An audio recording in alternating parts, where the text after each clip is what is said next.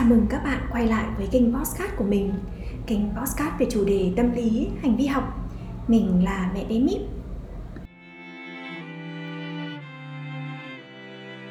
Mình không phải chuyên gia tình yêu Nhưng hôm nay muốn đá ngang chút để nói về việc yêu đương hẹn hò. Hai con người từ xa lạ rồi trở thành người yêu hay cam kết dài lâu hơn là cả một quá trình.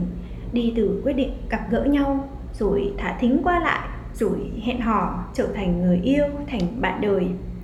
Ở đây mình chưa nói tới khía cạnh lãng mạn của mối quan hệ này mà chỉ muốn cùng đưa bạn qua giai đoạn đầu tiên đó là quá trình quyết định gặp gỡ nhau thông qua một bên thứ ba là một ứng dụng hẹn hò. Vào một buổi tối thứ sáu bạn độc thân và muốn tìm kiếm đối tượng gặp gỡ. Bạn nghĩ tới các app hẹn hò như là Tinder, là Bumble nếu bạn không xài cái ứng dụng nào thì để mình giới thiệu qua chút nhé.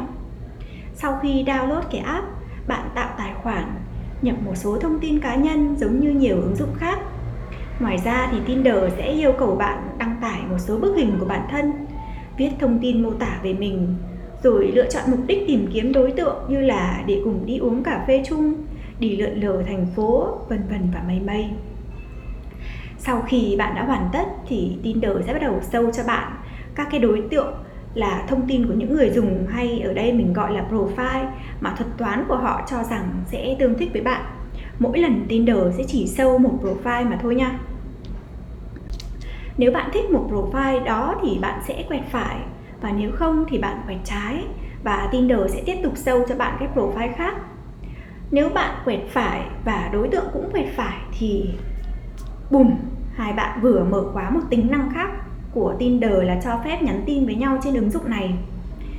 Tất nhiên là bạn không biết đối tượng kia chọn quẹt trái hay quẹt phải khi thấy profile của bạn, trừ khi hai bạn cùng quẹt phải nhau. Số lượt quẹt trong một ngày của bạn là hữu hạn nha. Một khi đã quẹt trái rồi thì không quay lại được nữa đâu.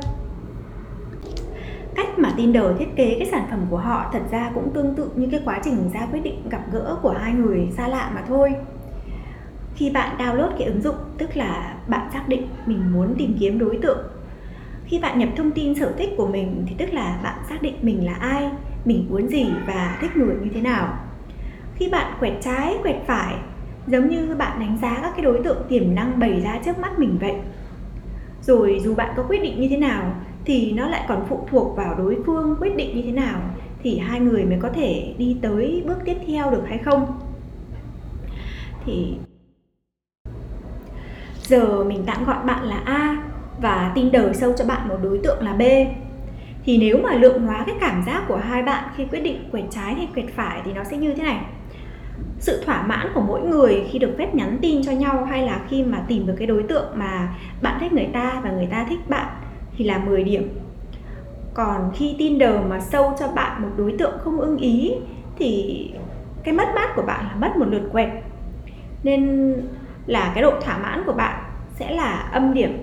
Ở đây mình gọi là âm 5 điểm hay là bạn thấy mất mát 5 điểm đi. Còn khi mà người này thích người kia nhưng người ta không thích lại thì một người sẽ nhận thấy cái cảm giác là mất giá. Nên là cái người mà không được thích lại sẽ bị cảm giác mất mát 20 điểm hay là độ thỏa mãn của người ta là âm 20 điểm thì rõ ràng ở đây là nếu như mà cả hai người mà cùng quẹt phải đi, thì tổng cái số, cái lượng lợi ích thỏa mãn, độ thỏa mãn của hai bạn nhận được nó là tối đa là 10 cộng 10 là 20 điểm. Còn nếu như một khi mà một người mà quyết định quẹt trái đi, thì rõ ràng cái người còn lại cũng nên quẹt trái, bởi vì khi đó cái độ mất mát của các bạn là ít nhất là 10 mất mất 10 điểm hay là bạn nhận được âm 2 âm 10 điểm vẫn ít hơn là âm 25 điểm nếu như mà một người quẹt trái và một người quẹt phải. Vậy nên là cái chiến lược ở đây sẽ có hai điểm cân bằng là cả hai người cùng nên quẹt phải hoặc là cùng nên quẹt trái.